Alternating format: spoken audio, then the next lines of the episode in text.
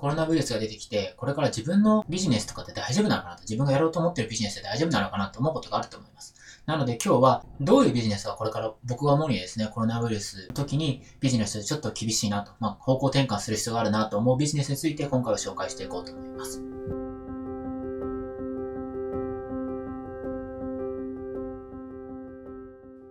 こんにちは、コスケンこと小水健太です。え今日はビジネスで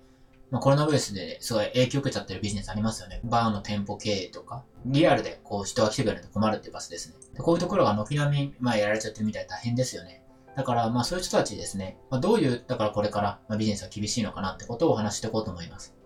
で、一つ目は、まあ、やっぱりリアルで集客してる。まあ、実際リアルで会わないと集客できないっていう集客、お客様が来てくれないっていうビジネスですね。まあ、こういうビジネスはこれから厳しいんじゃないかなと思います。え店舗、まあお店を構えるビジネスですね。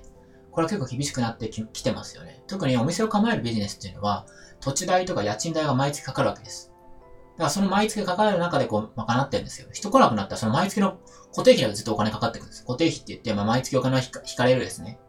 これを、えー、と抱えてるんで、だからお客さんが来なくてもそれは払い続けなきゃいけないんですよ。家賃待ってくる人なかなか少ないと思うんで。結局そういうので苦しくなっていって、これから、えっ、と、もうやめざるを得ないっていうビジネスがこれから出てくるんだと思う。まあ、特にラーメン屋さんとかだったら、やっぱりいっぱい来てくれないと困るわけです。だから回転率上げて、まあ、いっぱい人が来るようにしてますよね。ラーメン屋さんとかね。だから屋台から始めます、始めますっていう人も、まあ、いるぐらいなんで、どうするかってことを考える必要があると思います。二つ目が、えセミナー系ですね。まあ、リアルのセミナー系のビジネスですね。まあ、これだけでやってる人ですね。とか、講演会とか、やっぱ人はいっぱい集めてセミナーしてお金を、お金をもらってるっていうビジネスですよね。これも、やっぱり、急にこういう風に集まれなくなること、これから多分あると思うんですよ。今回コロナウイルスの問題が出てますけれども、多分これからは、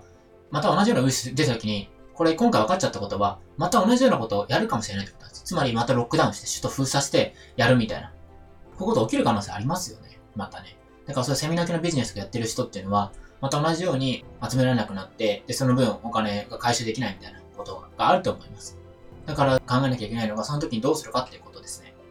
僕は一つはやっぱネットでそういうセミナーをやるってことも一つの手だというふうに思います。今はオンラインビデオ通話で、え、ズームっていうのがありまして、それで、それ無料でできるんですね。1対1だった。で、しかも、えっと、こう、大人数でやる場合も、10人とか何十人やる場合も、えっと、月々、えっと、確か2000円ぐらいかな。そのぐらいの値段で安くできるので、で、しかも結構回線も安定してるんですね。だから、そういうアプリを使ってやっていくってことですね。これが一ついいんじゃないかなというふうに思います。で、店舗系のビジネスに関しては、特になんか料理を作るとかレストラン系のビジネスですね。これは本当にこれから苦しくなる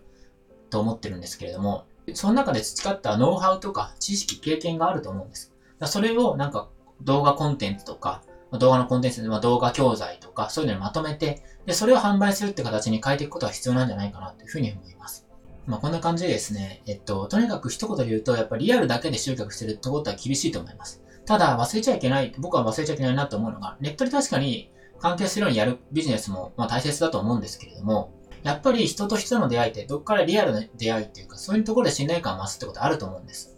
だから、ハイブリッドが僕は一番重要だと思うんですよね。人ってまあネットで会いたいこともありますけど、やっぱり、やっぱ人と人との出会いってやっぱリアルで会いたいって、どっかで会いたいってあると思うんです。そういう場も混ぜながら設けていくってことですね。これがこれからの社会で必要とされるビジネスなんじゃないかなっていうふうに思います。僕もそうやってリアルで会った人で応援してくれる人がいるからこそ、こうやって今でもビジネスができてるなというふうに思います。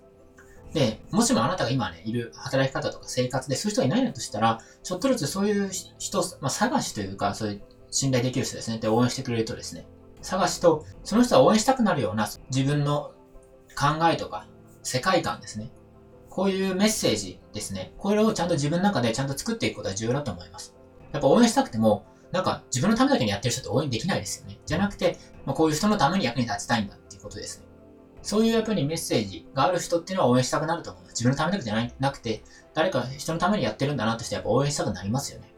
ということで今日はですね、これがコロナウイルスでも厳しくなるようなビジネスと、じゃあこれからどうしていけばいいのかってことについて解説をしました。で、また、この動画がいいなと思ったら、この動画下の部分ですね、グッド評価ボタンありますので押していただけると嬉しいです。僕も励みになります。またこの動画に質問とかありましたらコメントいただければ、その質問に対してもお答えすることもありますので、ぜひコメントとかもいただけたら嬉しいです。また動画の更新はチャンネル登録いただくと通知が来ますので、いち早く見たいという人はチャンネル登録もお願いします。